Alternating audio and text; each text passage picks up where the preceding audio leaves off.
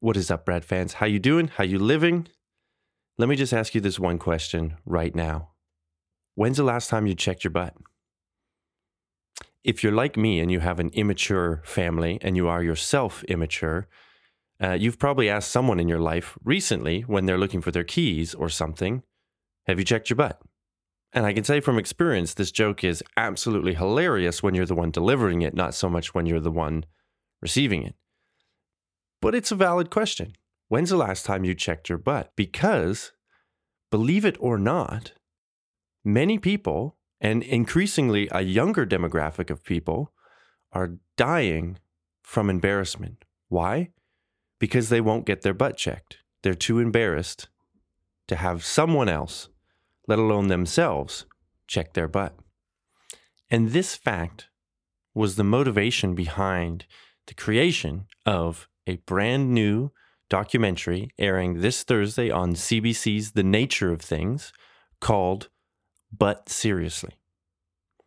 The Nature of Things, if you live in Canada, is a iconic institution when it comes to science documentaries, science communication. It airs every Thursday on the CBC in Canada at 9 p.m. It's also available uh, on CBC Gem, which is for Canadians a free database, Netflix, if you will, of all of the CBC programming. So there's tons of great things on there, including The Nature of Things and their latest film, Butt Seriously. So, when a press officer uh, for the CBC, for the nature of things, reached out to me to ask if I wanted to uh, interview the host of this new documentary, Anthony Morgan, one of the hosts of the nature of things, uh, I said yes. I was intrigued. I'll tell you this, though upon watching the film, I was blown away with with the depth of questions that were actually brought up with this film about topics like evolution, developmental biology. I knew that I was going to get some interesting facts about the butt, some cool stories about uh, crazy animals that do weird things with their butts. Uh, but I was really, really impressed with and blown away, I'll say, by yeah, the questions that this film had me thinking about butts and how fundamental they are to life. Eating and then getting rid of waste is something all animals do. So it only makes sense that evolution would have spent some time dealing with this problem and then go back to the the problem of well how does a butt evolve this is all things that you will get in this film Butt Seriously and like I said, it the, the, the questions about evolution and developmental biology extend beyond the butt. But this film had me really thinking about a lot of cool biology, uh, and I was really entertained along the way. So I highly recommend that people go and check it out. And then serendipitously, I find out in this conversation that Anthony Morgan, who is like I said, host of The Nature of Things. Uh, he's worked with many TV stations, uh, TV programs in Canada, a lot of like iconic ones, uh, channels like YTV, uh, shows like Daily Planet, uh, Quirks and Quarks. Again, if you're from Canada, you know these names. They're, they're staples uh, on Canadian media landscapes. and he's also a PhD researcher investigating how we can have better conversations, less polarized conversations about controversial science. Which, if you follow my podcast, if you're a regular listener to the show, you know that this topic has come up a lot recently. So it was super fun to talk to Anthony about the film and all of these uh, profound questions about development, evolution, and butts, and then to also pick his brain about some of these challenges uh, I've been having, been you know tossing around in my mind about science communication. This idea that we need to be able to make informed decisions as a society, but how do we get informed? There's people that don't believe uh, scientific papers or they're cherry picking data from other things. There's all of these questions that's going around, and Anthony and I talked about, as he put it. Uh, how do you get a society that has the ability to grow wisdom and make wise decisions about the technology that we're building. We both agree that science uh, is a process of producing knowledge, but what we do with that knowledge is ultimately up to everybody, not just the scientists or the people who pay for the science. We also talked about how science isn't just this thing that that pulls facts out of the air. It's it's a it's a human process that then has all of these different biases that go into it. Each person's individual bias, the economics of their situation, the politics of where they're doing their science. All of these factors can influence what questions you can even ask and therefore what knowledge you're actually going to produce. So, for us science communication geeks, this was a fascinating, fascinating conversation. But I think even if you're not in the weeds of science communication, uh, you'll enjoy it as well. Anthony is a, a, a great speaker, a really intelligent guy, uh, and I really, really had a lot of fun talking to him. It was super great to meet him, uh, and I hope he comes back to talk about his thesis work. We also touched on one of the things he's doing uh, to help deal with this polarization. And it's freestyle socials, as he calls them. And he'll explain what it is near the end of the episode, but it's a great live pub game, pub event that he takes around Toronto, the Toronto area. There's a, a, card game version that you can get and, and play with your friends, but it's a game to undivide us, to have interesting conversations about potentially controversial topics like science or even do you pee in the shower? So stick around to the end of the episode to catch that part of the chat. And please, please, please check the show notes. Check the show notes for all the links to Anthony Morgan. He's on Instagram at Anthony Morgan Science. Uh, the Freestyle Socials game at Freestyle Socials game is on there. So you can, if you're in the Toronto area, uh, attend one of these games. And like I said, you can get the home version uh, if you're interested. And as always, check the show notes again for the links to me, us, the show at Two Brad for You on X and Instagram.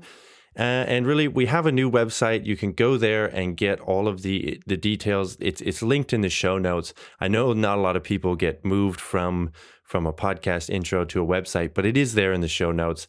Uh, you can donate uh, a few dollars to the show. But the biggest way you can help is by rating, reviewing uh, this podcast wherever you get your podcast. This helps put us into the feed, into the algorithm, into the system. So we get pushed out to more people, more potential listeners. So please do wherever you're getting your podcasts. Give us a like, follow, review, whatever the button is on that platform. I would really, really appreciate it. And, as always, check the notes uh, for all the relevant links and details. If you do hit us up on Instagram at two Brad for you, uh, you can find a link in the bio there too that that unlocks the world of two Brad for you for you. Shoot us a DM, shoot us an email, twobradforyou at gmail.com. We'd love to hear from you. Leave a comment on any one of our posts or on the episode itself on your podcast feed. Like I said, we would love to hear from you, uh, and we would love for you to let your friends hear about us with that rate, review, subscribe, uh, or you can just tell them the old fashioned way in person. Go figure. Anyway, that's enough of the uh, shameless plugging and promotion. Let me please introduce to you Anthony Morgan and this great film, Butt Seriously, uh, and an even greater conversation about all things butts and science communication. Here we go.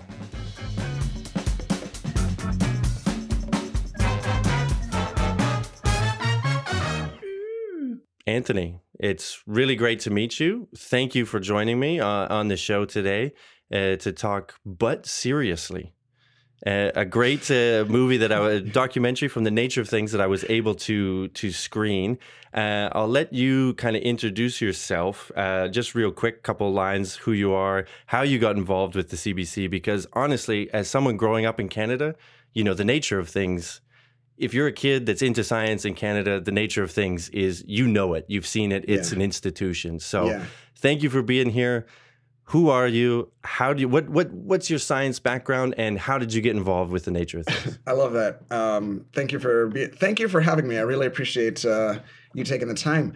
Um, i am a fellow science communicator. I have been a professional science communicator for the last uh, nearly 20 years now. Um, i started when i was 18 years old and um, at, working at the ontario science centre in toronto canada Um, and I'm 37 now, so I've been doing it for over half my life at this point, nearly 20. I'm about a year off from 20 years, and it's um, it's something I fell in love with working at the science center. Science was something I fell in love with there, um, because I like a lot of people.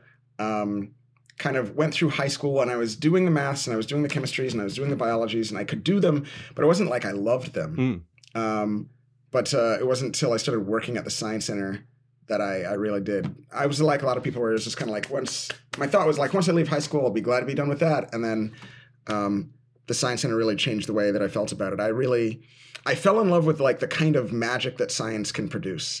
Um, I should be careful about using those two words together, but I, I do often. I understand what you're saying. And um, yeah, well, because it really is like at the science center, it's like you go there and there are a bunch of these sci- like street magicians Yeah. All around the building.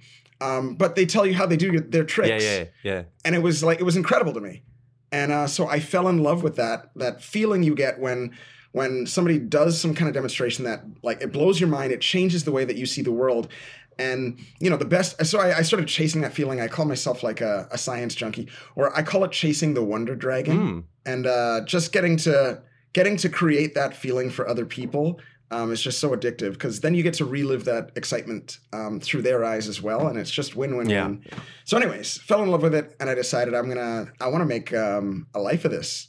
I think this is what I want to do vocationally, and so um, I started my own company called Science Everywhere. We were uh, doing a lot more kind of street busking and uh, street science kind of stuff, just because my thought was, you know, if you if you want to reach people who don't know that they love science yet, um, you can spend time in the science center, but that's not really that's the choir you're kind of preaching to. I wanted to reach the non-choir. I hear you. I hear you. And so I started just uh, doing weird stuff like vacuum sealing myself to buildings downtown Toronto and and um, just anything I could do to get people excited about science. And uh, uh, there's no guidance counselor in the world who'll tell you that that's a great idea, but it turned out to be a, bit, a pretty good business decision because um, I ended up getting um, discovered, I suppose it is, uh, by Discovery Channel. Um, so I, I got to host a segment on Daily Planet for a bunch of years, and I started working with uh, YTV and uh, CBC and and uh, City Line and Rogers and Vice and anyways, it, it all snowballed from Right. there. So I've been I've been blowing stuff up on TV for the last maybe almost ten years now. Amazing. I love that it's like first of all, the the Wonder Dragon, I totally get that. I always kind of describe it as like like you're on like science is on the tip of the spear, right? Like you know, hurtling into the unknown and it's like wh- what better place to be than like Yes, right there where new stuff is coming exactly. to light, right? right at the edge of what exactly we know. yeah and then the idea of just like hey no one's going to tell you that this is a job it was the same thing for me like it took me like a career day uh, and someone who was yeah working cbc you know doing documentaries on the side of their research and they were just like no no no this is a job like you can like why not you Yeah. right? And then you just start doing it and you start you know Yeah. doing things getting things.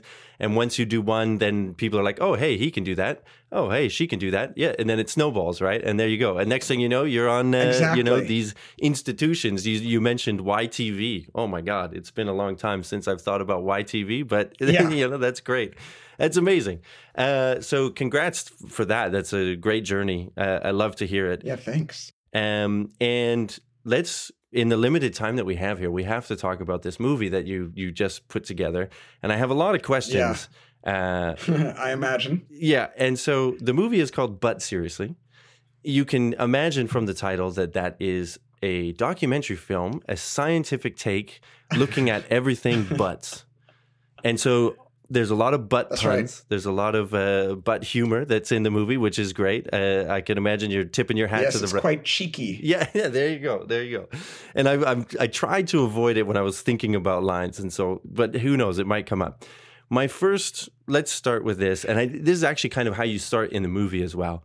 But let's let's get some definitions of the butt because I think Sure. everybody has a different. I know I had when when you spoke to the the first uh, the first guest on your program. You, when you're going into definitions, I had them in my head. You know, I knew what I thought the butt was but we have terms like the anus, the rectum, the colon. Uh, we find That's from right. turtles the the cloaca. You know? so there's a lot of different terms that go into this posterior region. Uh, I'll just say for me, the butt was always the cheeks, the outside.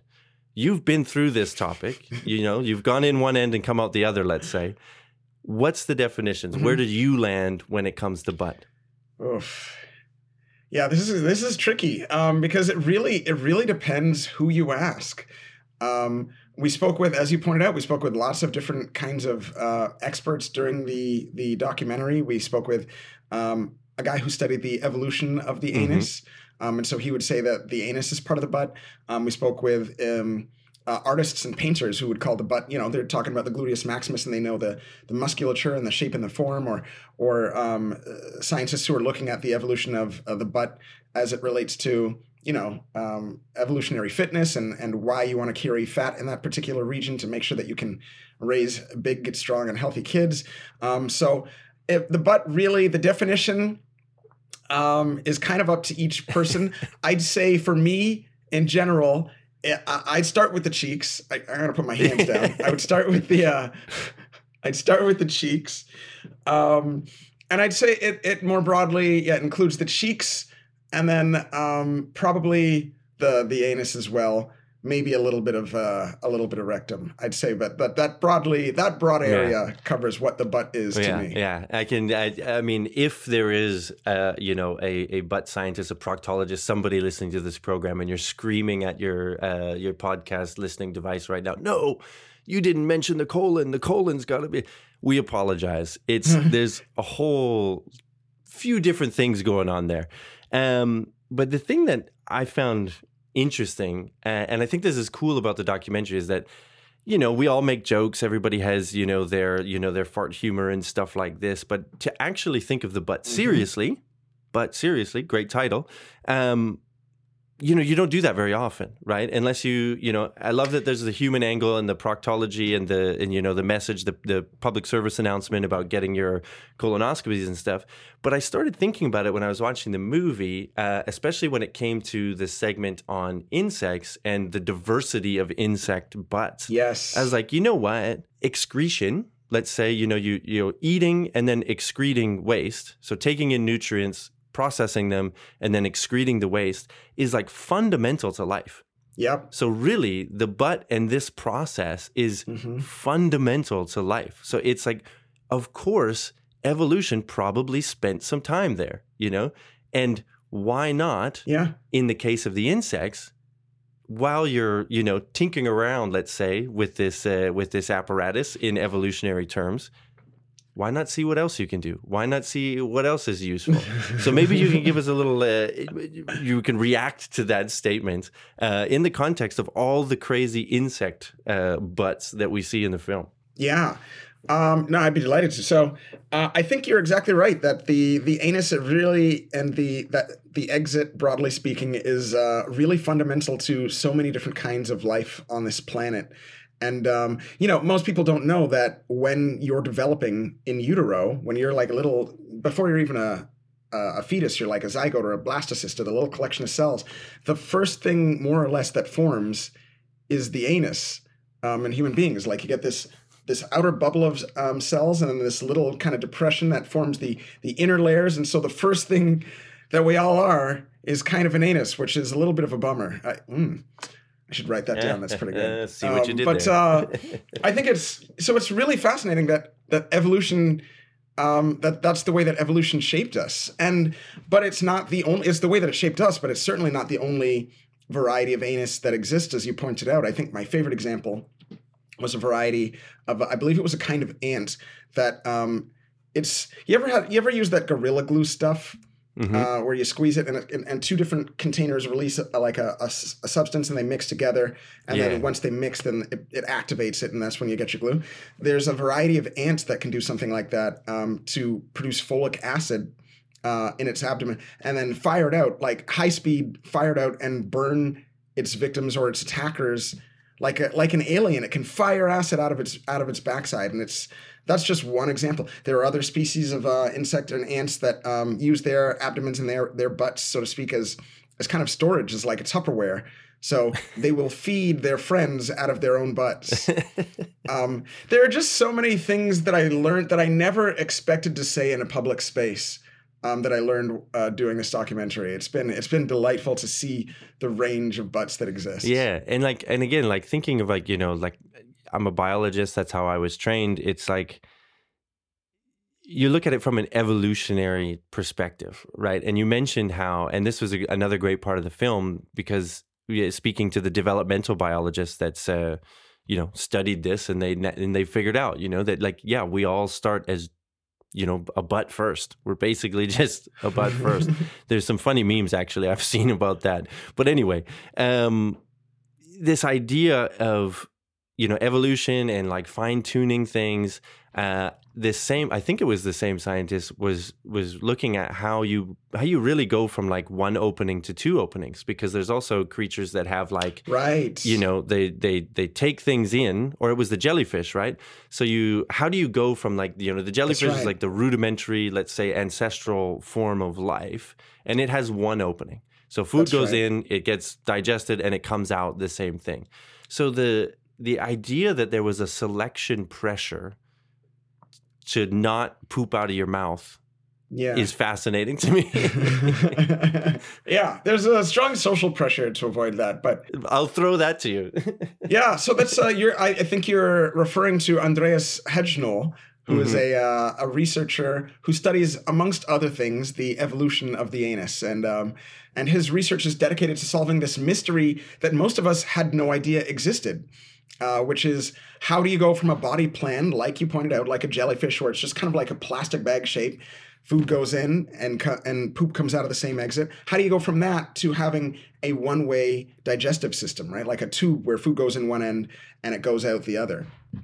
And it turns out there are a couple of ways that you could do this, and a couple of hypotheses that evolutionary biologists have about how exactly the anus, the anus developed. So one theory says you've got kind of this plastic bag, and and so you've got the opening here on one side, and then you've got the other side is this closed end, and you can just take a pair of scissors and sort of snip out the closed end, and voila, you got yourself a tube. Food goes in the same opening that always existed, but now it comes out of a different opening. That's one way that the the anus might have evolved. The other way that might have occurred is that instead of um, cutting a hole in your bag, you just take the opening of the bag and you and you pinch it right in the center, and that way, effectively, you've got um, an opening that's split in two, and you can choose, you know, which way you want the food to go, but the food will essentially then just go in into one half of the so like imagine having your mouth and then pinching your lips right in the middle Mm-hmm. now you can put food in the right side of your mouth and then the poop would come out of the left side of your Right. mouth that's it's kind of a good way to think about it it's an unpleasant way to think about it but it is theoretically biologically accurate that's that's what may have happened Yeah. and so andreas's goal was to understand well which one came first did the mouth come first or did the anus come first um, did they um, did they evolve simultaneously yeah. and so he ended up studying this uh, the species of a flatworm that you can only find in uh, the esophagus of these things called sea cucumbers. Um, I'm not sure if you're familiar with sea, cu- sea cucumbers, but they're um, they're among the most. Um, Bizarre. I mean, I've I've had to get comfortable talking about lots of different structures. They're among the most phallic structures that you will find in all of yeah, nature. that's true. Yeah. Um, they are these kind of kind of floppy, long. They're like cucumbers. They're like floppy cucumbers. they remind me of the eggplant emoji. Yes, yes, exactly. Um, so when we're on the uh, the, the vessel, we were uh, sort of in a research vessel um, in the fjords of Norway with Andreas. We were hunting for these these sea cucumbers, and so we we lower these this dredger um, that goes something like a couple kilometers deep into the water, and um, it's specialized so that it only picks up these sea cucumbers and leaves the rest of the, the wildlife down there. I don't even know how they did that. That was amazing, but um, when we pulled a bunch of them up, he was describing this creature to me, which is really fascinating to see up close. They look really cool. And I was, you know, I noticed that it was quite floppy. And he's like, yeah, but when they become agitated or disturbed, um, they can become quite uh, uh, rigid, or I think he used the word stiff, um, which was a whole other Yeah. thing, a whole other documentary. yeah, yeah. Um, but in the esophagus of these creatures, you can find these flatworms. And in these flatworms, you can find different kinds of cells that evolve, that grow at different rates um, as they you know, as you know, they go from sort of what we would call like something like a zygote to differentiation and growing out. And so he can use markers in those cells to figure out which cells grow first, the ones that represent a mouth or the ones that represent an anus, and to, to really help us solve this mystery. Uh, I don't know if I want to give it away. Yeah, yeah, yeah, yeah. People we, should check it out and we watch, don't, but it was uh, it's spoilers, cool. spoilers. We want to watch the watch the documentary. Um, but this was this this again like put me on this this train of thought that again I wasn't totally expecting when uh when I when I screened the film. You know, I wasn't totally expecting to have kind of these really kind of deep evolutionary thoughts and questions. But like I said, that just that that initial uh realization that excretion you know the the the job of the butt of the anus is so fundamental to life that yes there's good like it's it's evolution has spent time solving this problem you know and as you get more complex as Yeah. you eat more complex things your waste is going to be you know obviously for us mammals like to think about it it's like you can't you know, hygiene right like you can't ha- you have to have those two things separate like for a jellyfish maybe it doesn't matter right but Yeah. as you evolve, you're going to need to sort of separate these structures. And there was a line uh, in the in the in the film that was talking about how development is fundamental to evolution. So you talk to developmental biologists about this is fundamental to evolution. And just eh, for me as a biologist, I I thought that one line really struck me because I think in science, uh, you probably experience this. You know, everyone gets siloed in their own areas, right? And so the people that like they study like molecular biology or genetics or something, you don't maybe don't talk to each other as as much. But that line of development is fundamental to evolution kind of to me like it's it was a little like ah you know you could see this thread of if you understand Yeah. how a body uh, any organism whether it's a human or an insect or a mammal or a reptile or whatever right it goes from that original collection of cells to the form that it is that's the process of evolution that's like the story of evolution for that animal right? Because evolution is going to have Yeah. to act during those pathways to influence those pathways to change the shape of the of the organism. So that just again i never thought i would get this deep and like this deep biology moment you know biology nerd moment for me uh, in a butt documentary but kudos to you guys for for bringing that out Well, thank you, sir. Yeah, no, it's uh, it's really it's very cool to me. It's one of the things that kind of gives you shivers, like in all the best ways, right? The, all the tingles, because um, like you really you start to see these connections. That you make these insights. Um, you get these insights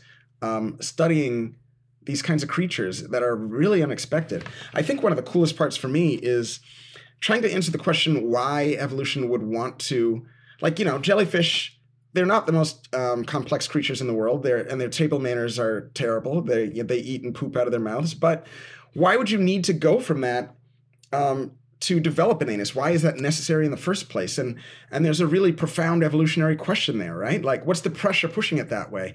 And part of the answer, at least, is that um, if if you want your uh, body plan to become if you want to be able to do more things to more effectively achieve your goals in the world, uh, you need more specialized kinds of systems in your body.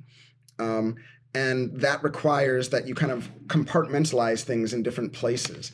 And so having a one way tube means, uh, well, this is the way that Andreas explained it to me, anyways. Having a one way tube makes it easier to compartmentalize different kinds of structures and specialize different structures so that you can achieve little sub goals that make your overall goal easier to, to accomplish. That's the way it was explained to me you know and that I understood it. that so. that actually yeah that makes a lot of sense you know you do you want you know you want your you want your feeding apparatus to to do that and nothing else right but then you think about it Mhm. then we have these insects who have these butts that do all sorts of things so there's clearly an add-on Yeah. there once you get like once you've compartmentalized to have your feeding you know let's say tube you know with with the two openings well then maybe that leaves room then now for evolution to be like wow okay we got that sorted we got everything else sorted we got you know so what can what else Yeah. can we do with this and again i know we're putting like a personification on evolution but i think the, the audience understands you know Which is fun. yeah exactly Yeah. uh, but you know what I mean? So it's like it, it kind of opened up more possibilities, right? Which is again like fascinating. Yeah, no, it's really cool. It's, it's this idea called exaptation. The idea that um, evolution has produced some something, some feature, some structure, some developmental part of an animal's body plan, and then it figures out ways to sort of repurpose stuff that's already evolved. So, you know, our tongues um, and our ability to produce speech as complex as human speech is is a good example of exact exaptation because lots of animals have tongues. Um, but humans have exapted the use of our tongues and our ability to kind of stop and start the flow of air to be able to produce more and more complex sounds. Um, that's not why our tongue originally evolved, but we certainly use it to great effect that way. And so, yeah, there are lots of examples of exaptation in uh, in nature, and uh, I think yeah, the butt has probably some of the most noteworthy and spectacular among them. it's definitely up there. It's definitely up there. Uh, and so when you were speaking with the uh, with the with the lady that did the the insect research, you guys is a great shot in the film where you're watching film of these insects doing these crazy things with their butts. Um, she even mentioned that like what what we could learn from these insects, you know, in terms of like you know um, biotechnology is is is what I, I gathered she was alluding to.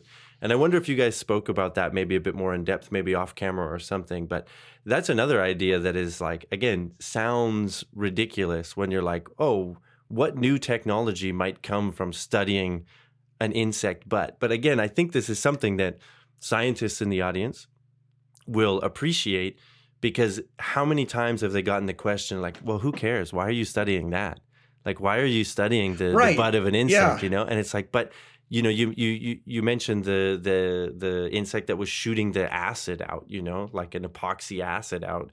It's like these kind of things. So I don't know. Was there some kind of example or something? Uh, maybe that she you you you got that was like, Yeah. there's some there's some biotech applications to insect butts. So I don't recall specific questions that I asked. That's her name was Ainsley Seago. She worked at Carnegie uh, Museum in Pittsburgh. She was amazing um, and just a fascinating person to talk to. And and um, the cool thing about that building is that's also where like film or film crews will come to shoot there a lot. So I didn't get to ask her about specifically that, but she did show me they shot the, the Silence of the Lambs there. Oh, lovely. So that scene where Clarice is walking around and she sees the like the iconic butterfly. She pulled out that butterfly. moth, yeah. The- yes, the moth. Thank you. And she showed me that moth. So we got to walk around looking at all that kind of stuff. Um, so I didn't get to ask her about specifically biomimicry, but I did ask other people in the documentary about that and what we can learn from, you know, when you go and talk to all these experts around the world about uh, who study the butt. The, the first question you ask almost all of them is why are you doing this? Yeah. like why do you what happened? want to know about this. And so, one of the fascinating um, technologies, really, that's come out of this that we're we're starting to mimic, is uh, based on uh, two species. I'd say primarily. Um, one is the red painted turtle, and the other is loach. A loach. So loaches, they're a kind of fish, and both of them are able to uh, breathe through their butts, through their anuses. Um, why in God's name? Yeah, I know, I know. That's exactly what happened. I'm had to- doing the head exploding motion right it was now. Yeah. amazing. Um, because I mean, it's not something that's obvious to you, right? Until you think about it a little bit. So, you know, you're a red painted turtle, um, and that means that in the wintertime you hibernate, and that means you're often, you know, you're you hibernate in the water, so you're trapped beneath the ice. Um, they breathe air. So, how if it's hibernating for like a month or, or two months, how is a red painted turtle breathing during that whole time? And it turns out that they've evolved this um, adaptation in their their rectal, like their rectal tract, their their colon, their their sort of intestinal tract, that allows them to quite effectively absorb oxygen through their anus, so they can literally breathe through their butts. Um, and why would anybody study this? Well, you would study it if you wanted to understand how to help people who have something like cystic fibrosis or or other challenges where that make it difficult for them to get enough oxygen through their lungs. Um, so if you're Dr. Takanori Takanori Takibi, Takebe, Takebe, I practiced his name a lot before this. I wanted to make sure I got it right. So I'm gonna I'm gonna say it again and I'm gonna nail it. Dr. Takanori Takebe, he wanted to understand how he could help patients like that too, because his he had a father who had a, a problem in the same vein where his dad couldn't get enough oxygen in through his lungs. And so Dr. Takebe has been understanding how we can modify the rectal tracts of other kinds of species to increase their capacity to absorb oxygen and theoretically be able to do this with humans down the line. Now, I want to stress this is not a long-term solution, so you're not going to be able to go get a surgery and become Aquaman, Yeah. uh, like the most un- T- like PG-13 unfriendly Aquaman ever. yeah. Um, but it is a potentially viable solution for helping a lot of people who um, could really benefit from that kind of biomimicry. Yeah. And again, this is another section of the documentary that you guys you guys go in deep but you talk to him and it's it's yeah, it's wow. It's really really interesting. The idea that that's even possible, that that even already happens in Yeah. nature is I mean, in one way, these things are always incredible, right? Like you hear something like that, you're like, it's incredible. But then when you think about it, you're like, eh, kind of makes sense, you know, as a solution to a problem. Yeah. It's like, eh, makes sense, you know?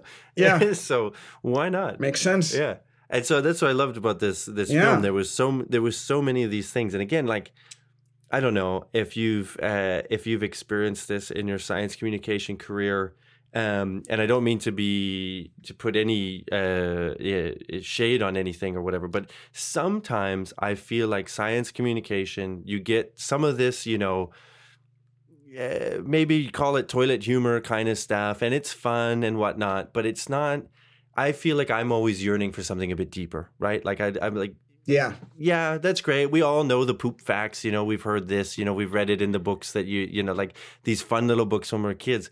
But that's this documentary is is not that. I mean, there's fun. There's there's like I said, many butt puns, which were actually well crafted, and I give again your writers and, and you props for that. Um, but there was these deeper questions, you know, that like, and like I said, like it it, it hit me in this way where I was like thinking about you know evolution and development and biology in a way that you know I'm, I I wasn't expecting. Uh, and maybe since you know leaving the lab that I you know sometimes I don't you know it, it brought me back to one of those moments uh, like we talked about at the beginning where you're like yeah this is really like fundamental fascinating kind of cutting edge stuff coming out of you know butts Yeah. Um, coming out of butts is the phrasing there. So I um. Not to not to step on the profundity of the point that you're making. um, it's okay but I think that that's really this show's all about that Uh, I think for me, that really is the goal with this specific episode and the show generally is that I really, you know, when I started in science communication, I fell in love with science because I saw how understanding the world around me could let me do incredible things. It let me do amazing things. And for me, I got into it because it was really fun to do it. I really enjoyed myself. It was it was an adventure.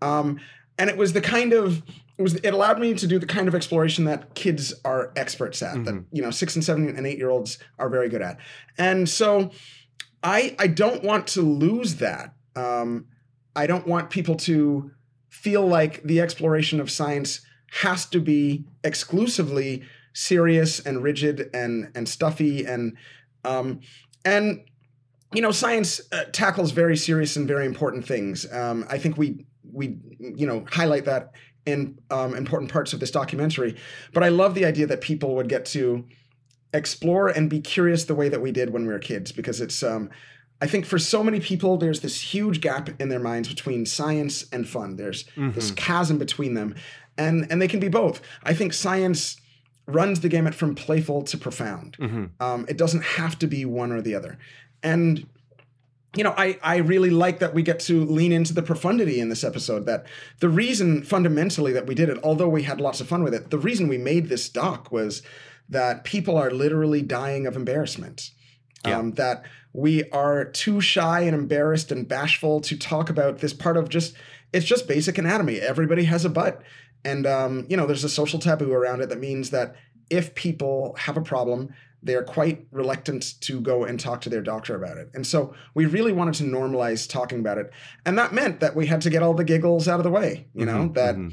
we, so part of the doc, we just travel, literally travel the world, find people on the street and ask them to list as many words for butt as they possibly can. yeah yeah yeah yeah Um, and you know, you're surprised and laughing and giggling at the ones you hear. I, I loved here, like you know, dump truck, caboose, rump, um, cake maker. I heard them all. yeah And uh, but the goal was, yeah, they're pretty funny. Yeah, yeah. But the goal was to get ourselves um, at, over that, um, so that we can talk about it. Um, in important ways.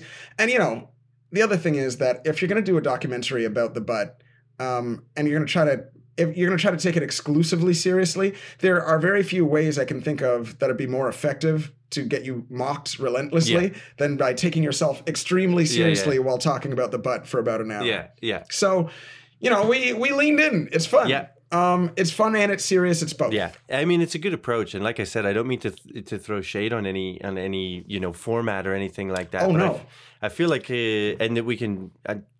Maybe kind of tra- transitioning here to some science communication stuff just because that's what we both do but Yeah. this you also kind of mentioned it um, in the beginning is that i feel like a lot of science communication does preach to the choir yes. you know we're already we're already talking to the people that are into it like it's like you and me and you know even probably people that are listening to this podcast i'm hoping that we can kind of branch out that was one of the things in making this podcast i wanted to make it a tone that was like really you know not stuffy not scientific you know really loose really common Yeah. but also touching on that Yeah. deep and the profound and stuff. And so it's like uh, you you mentioned it.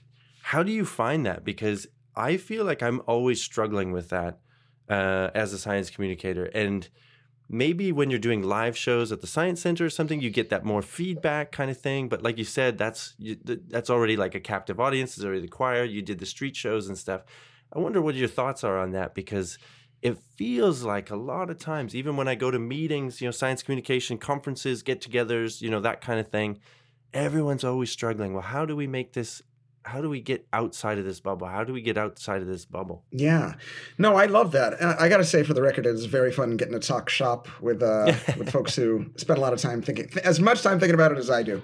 Um, I'd say my favorite example um, of the way that I like to approach science communication is uh, I mentioned it earlier that I, I vacuum sealed myself to a building in downtown Toronto. That's a that's an objectively pretty crazy thing to do. Um, I'm aware of it, but you know, it seemed like a pretty awesome idea at the time. And my rationale was, you know, my favorite group of people to engage at the Science Center are uh, the kids who were there on a field trip, like the Mhm. high school kids that are sitting. Um, they're there on a field trip, but they're just sitting in the cafeteria the whole time. yeah Um, and they got this wonderful world around them, and they're like, eh, that's not why I'm here. I'm here. I just wanted to get out of a science class. This is a good way to do it. So I'm going to sit and talk to my friends right right getting to reach them with something that makes them go, wow, that I live for that feeling. And the place to find people who don't know that they love science yet is not inside the science center. It's not necessarily on science shows like mine. Um, what I tried to do was to go to where people were um, first and foremost. And so that's why I did it at five o'clock on a Friday at Queen and Spadina, which is right downtown Toronto. um, I did it at a time that I knew that people would be, you know, it was happy hour. It was a Friday, so they wouldn't have any specific plans for that time, and they'd be walking around. And and um, uh, if they had plans for later that night, then they could do it. But if something interesting enough caught their eye, they would stop and you know see what's going on. Yeah. And I thought, well, what could I do? Well, you know, I bet if they saw a man basically webbed up like Spider Man to the side of a building, they'll probably stop. most people and that's exactly would, what yeah. happened. There were like three or how could you not? And um, there were like three or four hundred people that stopped to ask me all kinds of questions. You know, there was questions like, you know, what are you doing? Why are you doing this? Is somebody making you do this? are you are okay You hurt? Yeah. right. But they were also asking really profound questions about like how exactly this was possible because it was only possible using um, principles that I applied understanding atmospheric air pressure. I was using the 15 pounds per square inch of air pressure to seal me to that glass, and I couldn't move. And people were like, "Wow, how do you do that? Um, does it matter the kind of surface you're on? Can you do it on something like wood? Can you do it yourself at home? How do I do it safe?" Like they were really Yeah. deeply engaging with the science, and it was a really really fun experience. And so, to me, I really love to focus on science as process. hmm hmm Um, Agreed. Yeah. uh, if you science is not what you think, it's how. hmm It's the way that you think about a question you don't know the answer to, or a problem you don't know how to solve, and then how you can take that knowledge and use it in new and novel ways. And that's what I try to. I try to. I try to be like a. I try to steal as much as I can from magicians because. Um, if there's one thing I've learned in my 20 years as a science communicator, it's that you you can't teach anybody anything that they don't want to learn. Right. But what you can do is create environments where people feel intrinsically motivated. They feel self-motivated to go and be curious and explore and learn. And magicians are experts at creating that. Because anytime you see a good magic trick, the first words out of your mouth after they've done it are, "How, did, you do that?" Yeah. Like we want to know. And so I'm a magician who tells you how I do my tricks. I just do it with science. Here's how, and here's how you can do it too. And if you go to where people are, if you surprise them and you help them see how understanding science can improve things that matter to them, then I think you go a long way to expanding the tent, to like really growing that choir. Yeah. Yeah. Yeah. But I'd be curious to hear how you think about this stuff too, because you've been you've been in the weeds in this stuff too. Yeah, I've been in the weeds in it, and and the thing that I feel like is you know because I'm on the writing side a lot and the podcasting side where you don't get a lot of feedback, right? Like you don't get that instant feedback of Right. an audience, right? So I think it's a little more difficult, and you know for for practical reasons, to be honest, you know that that's where I I make you know my money. You know, I have to make a living, so the writing is kind of just that. That's a natural way for me to do it, especially living in Europe, where the you know I I learn the languages of the places I'm in, but I'm not fluent, right? Like it's harder to connect with people in that way uh, for the live shows. But I think what really I always think the same thing, the process, right? That's kind of what I try and get across in, in, when the things that I write or this podcast, especially too, is that it's like science isn't this machine that just like plucks facts out of the air, you know? Like it's it's a process and I'm really interested these days in exploring the other factors that influence that process. So there's humans who are doing the experiments and creating the knowledge, but every human, every person has their own set of, you know, environment and factors that they live in that influence what questions they can ask, what experiments they can even perform, Yeah. and what data is That's even right. possible to create. And then that so there's already this filter on the on the on the information that on the, on the knowledge that we can create. And what are all those things? You know, it's political, it's cultural, it's it's economics, you know, it's all of these things and that to me is really fascinating and that's something that I feel Yeah. I would like to explore more with science communication is looking more at the people that do it you know rather than like uh, uh, this is a science show where you're going to learn this fact and you're going to learn this thing and you're going to learn about spaces no let's see the people that are doing it and understand and i also feel like maybe this is a way to sort of break down that that barrier because i've seen it in my own life with when i'm doing a phd and maybe i have family members friends whatever that are like totally distant from science there's an immediate intimidation you know and it comes across as like ah, they don't ask questions. They don't really they're just like oh you're still doing that science thing? And you're just like oh okay good you know good for you. But there's an and i i feel it's an intimidation thing and people feel like this science thing is it's for this type of person that does you know that's this type you know and it's not me. But it's like what you said when people were That's right, asking yeah. those questions when you're stuck to that, that building in downtown toronto the questions they were asking are the science questions can it work here what about Yes, this material that's yes. exactly what a scientist would do right so I, w- I'm I'm interested in exploring ways to like let people know that it's not this separate thing from you know like this ivory tower concept, but also exploring the people that do it and what are the factors that like influence why they ask the questions they ask, how they ask those questions, what are the you know. Now I'm going on and on and on, but that's kind of my my that, that's what's bubbling in my brain these days. No, I love that. I really love that. I mean, for me, that's the. I mean, the core of what I study for my PhD is the factors that prevent us or that shape the questions that we ask and the ways that we see the world. But I really love that idea as as process, right, where you're encouraging them to. We want. I want to with this show and with everything that I've done in my work in the la- over the last twenty years is to try to figure out how to remove some of those barriers. That feeling of I have to get things right. I have to be perfect. I have to.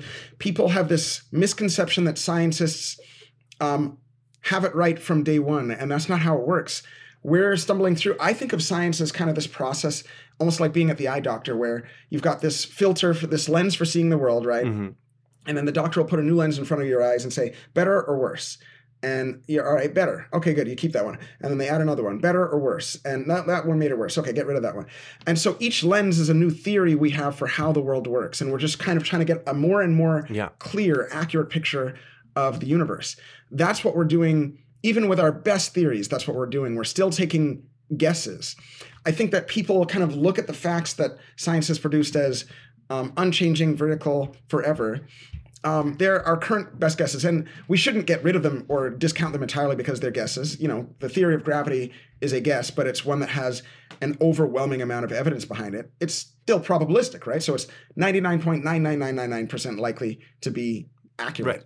Right. Um, but any good scientist knows that if we have one experiment one day that um, repeatedly shows that our theory of gravity needs to change, then a good scientist says, well, it's time to change that theory. Yeah.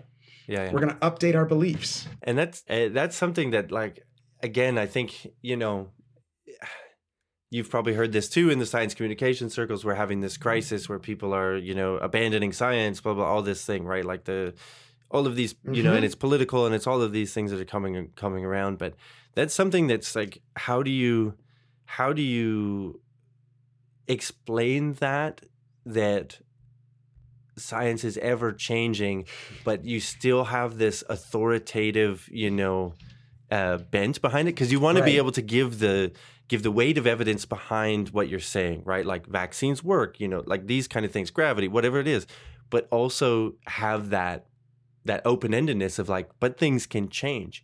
That seems like something people I don't know. I I always wonder again because I don't have that feedback, well, you know, one to one or like in live, you know, and, and and I don't know that anyone's really like done science communication studies on this, but it's like how much of this is it's it's a difficult thing to to maybe balance and try to communicate, and how much of it is on the Yeah, audience, a specific so. audience that doesn't want to, you know, to accept that or is looking for certainty you know, I don't know. These are these are these these challenges that I keep coming back to, and I, I don't have a good answer for how to deal with it. You know, Well, I think that uh, our field has spent a lot of time wrestling with these kinds of things, and and for good reason. We really need to get it right, and um, uh, or to do our best to get as close to right as we can. I think the way I feel about it at the moment is that um, I look at uh, I look at science as kind of like playing a poker game, right? Um, and you're, you've got to, you know, we all have to travel through the world making decisions to try to maximize our, you know, happiness in life, our, you know, positive outcomes, that kind of thing.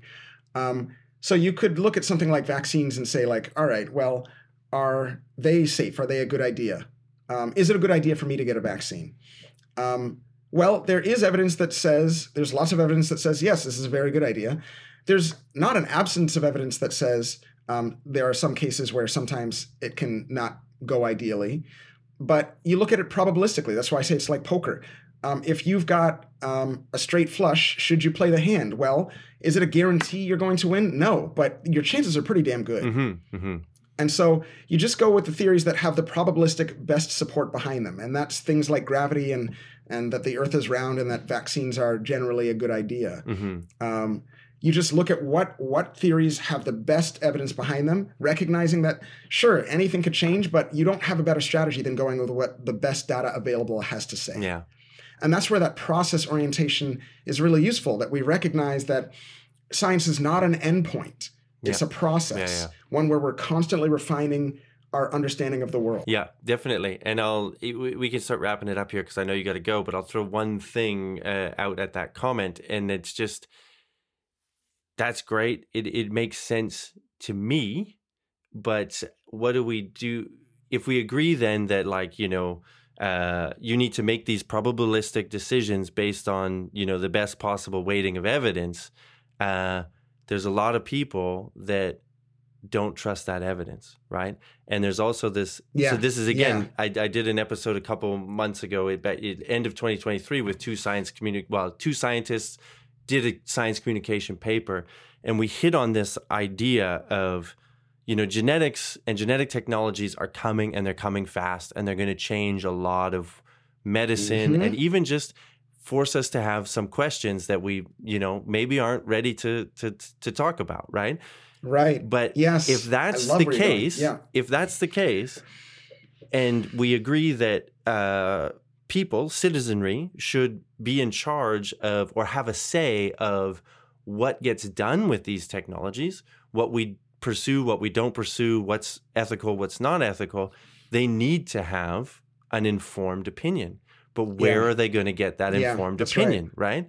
And so then it comes down to this like competing, you know, uh, uh, information streams or whatever you want to talk about. So how do we how do we provide the best possible information that people will actually listen to and trust in order that because that's the thing is science produces knowledge it produces uh, these things that we can do that we can understand but Mhm. ultimately society is in charge of what we do with these things and if we don't as a society say this is what we want this is what we don't want other people will make those decisions. I'm thinking of you know these billionaires that maybe don't have the best interest of uh, humanity. I don't know. Maybe they do. I don't know. But do we want to leave it to that right so that's an interesting space Right. that i'm just i'm constantly grappling with No, I love this. Good God, sir! I am uh, I am thrilled to hear you dive into this because it's uh, it's what I've spent the last five my PhD like my last five years thinking about this problem. Right? What do you?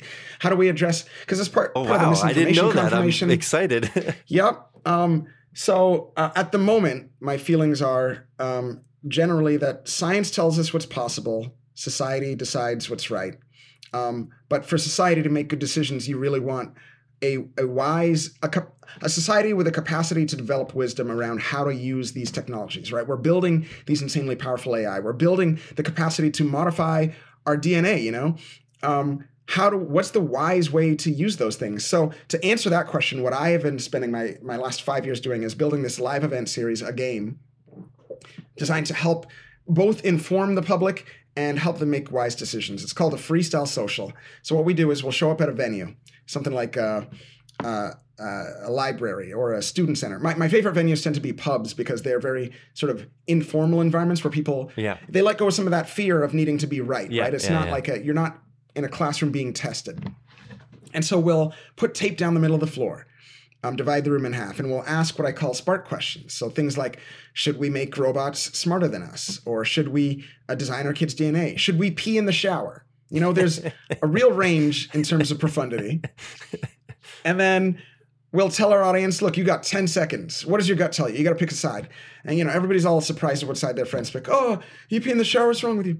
yeah And then um, we'll put a microphone in the middle of the floor, open mic, and each half the room gets to explain to the other half why, dude, what are you, what are you doing on that side? Like, Mike, we're roommates. Stop peeing in our shower. yeah Um, and and the only rule of the game is, if you hear an idea from the other side that surprises you or makes you laugh, you should switch sides. ah And that's because this game is not a debate right in a debate, your goal is to have your side win, is to smash the other side, right? Is to Yeah. own the noobs or the snowflakes or whoever on the other side. right Um, and that really genuinely shapes our thinking in quite unhelpful ways, ways that are unlikely to lead us to wisdom. Um, instead, the goal of our game is to find as many new and surprising and hilarious ways to see disagreements as we possibly can. And the way that we play it is set up so that you're populating that space with as many different perspectives that often ones that you haven't heard before as we can. Because like the core philosophy of the game is we all have blind spots in our thinking that are by definition invisible to us. Mhm. We don't know that they're there. The best way to find your blind spots, talk to people who see things a little differently than you. They're they're kind of experts at it. yeah And so this game is designed to help us walk into that um, with a bit of calm and peace and serenity and mirth, lightheartedness. Like have some fun with this stuff. We've been having such a hard time with these disagreements. Um, I think a space like this is super valuable, a place where we can practice changing our minds with new and good information. Yeah, yeah, yeah, yeah. In a in a non-judgmental, in a fun environment, like all of those things that you said, like that's yeah, it's great. Well, now I uh, now that I know this, I'm looking forward to uh, seeing your thesis and. Uh, Good luck with that. I'm really excited to see the. what- Thanks. what- I got to get to writing. yeah, I, I'm really excited to see what comes out with that. And uh, it was really, really great to talk to you. I mean, this was super fun. Um, thank you so much for taking the time. And we have to let people know uh, where they can find uh, Butt Seriously. Uh, when is it going to be on? How can they watch it? How should they watch it? Sure. Um, well, so first, thanks so much for having me, uh, Bradley. I really appreciate it. Um, people can find uh, Butt Seriously on CBC Gem. It's free to uh, watch on CBC Gem, so you can just. It's like I don't know if enough Canadians know about CBC Gem. It's awesome. It's like Netflix, but it's free, and you get to watch some really good content. There's good stuff on there, including the nature of things. Um, so you can uh, log on, just Google CBC Gem and then the nature of things. Once you get there, you should be able to find it pretty easily. If you have cable, you can still watch it on TV. I don't know how many millennials still have cable, but if you do, you can watch it Thursday nights at 9 p.m. Uh, Butt Seriously, we'll be airing January 18th. Uh, so folks can find it then. Uh, and then, what about yourself? How can people follow you? Do you uh, do you have a social media presence? I don't know. Do, is do you are you promoting stuff there? You know, what is there anything else that basically you want to send to the people? Yeah, sure. So if people want to find me on social media, I'm on Instagram at Anthony Morgan Science, and I, I try I'm trying increasingly to post all the things there because um, I'm doing a, a bunch of different things, and I decided it might make sense to have a a place to share that. You can also find um, me on my website at anthonymorganscience.com. Um, I post um, event details about Freestyle Socials there as well. If you're interested in finding Freestyle Socials, you can find that at Freestyle Socials Game, uh, Freestyle Socials plural game on Instagram as well. And so people can uh, find out how to either attend games if they live local in Toronto or even to start your own or to find the home version of the game. Uh, we've developed uh, as a playing card game, so you can get it wherever you are in the world. Um, and if people want to find uh, the nature of things, uh, we don't have an it's it doesn't have its own Instagram account, but you guys can find it on CBC uh, Docs on Instagram. It shouldn't be hard to find the CBC on Instagram. They're they're pretty big, so. Um, but otherwise, Bradley, it has been a, a, genuine pleasure talking to you, man, and getting to. Uh, I love getting to dig into this stuff and and talk about kind of epistemology, how we know what we know, and and how we can structure our society so we can get better at it collectively. It's it's uh, it's a delight, man. Hey, hey, I I, I agreed. I, I I wasn't I wasn't aware that you were doing that as your PhD, so this was a real treat for me to to have someone who with, with, some good. I, I mean, yeah, yeah, I, I'm I'm at a loss for words. I really really enjoy the conversation. Thank you again so much for being here. Uh, and you have an open invitation anytime to to come back and, and talk shop or any other projects that you're working on. I would love to uh, to promote that and uh, and just yeah have a chat. That's amazing. I might just take you up on that. Appreciate it. And here we go as the freak motif play us out. Thank you so much for being here. I really appreciate you tuning into the podcast. Uh, thank you to Anthony Morgan for coming on the show. Like I said in the intro, now again, and all throughout this episode, I really, really enjoyed this conversation. And I hope you did too.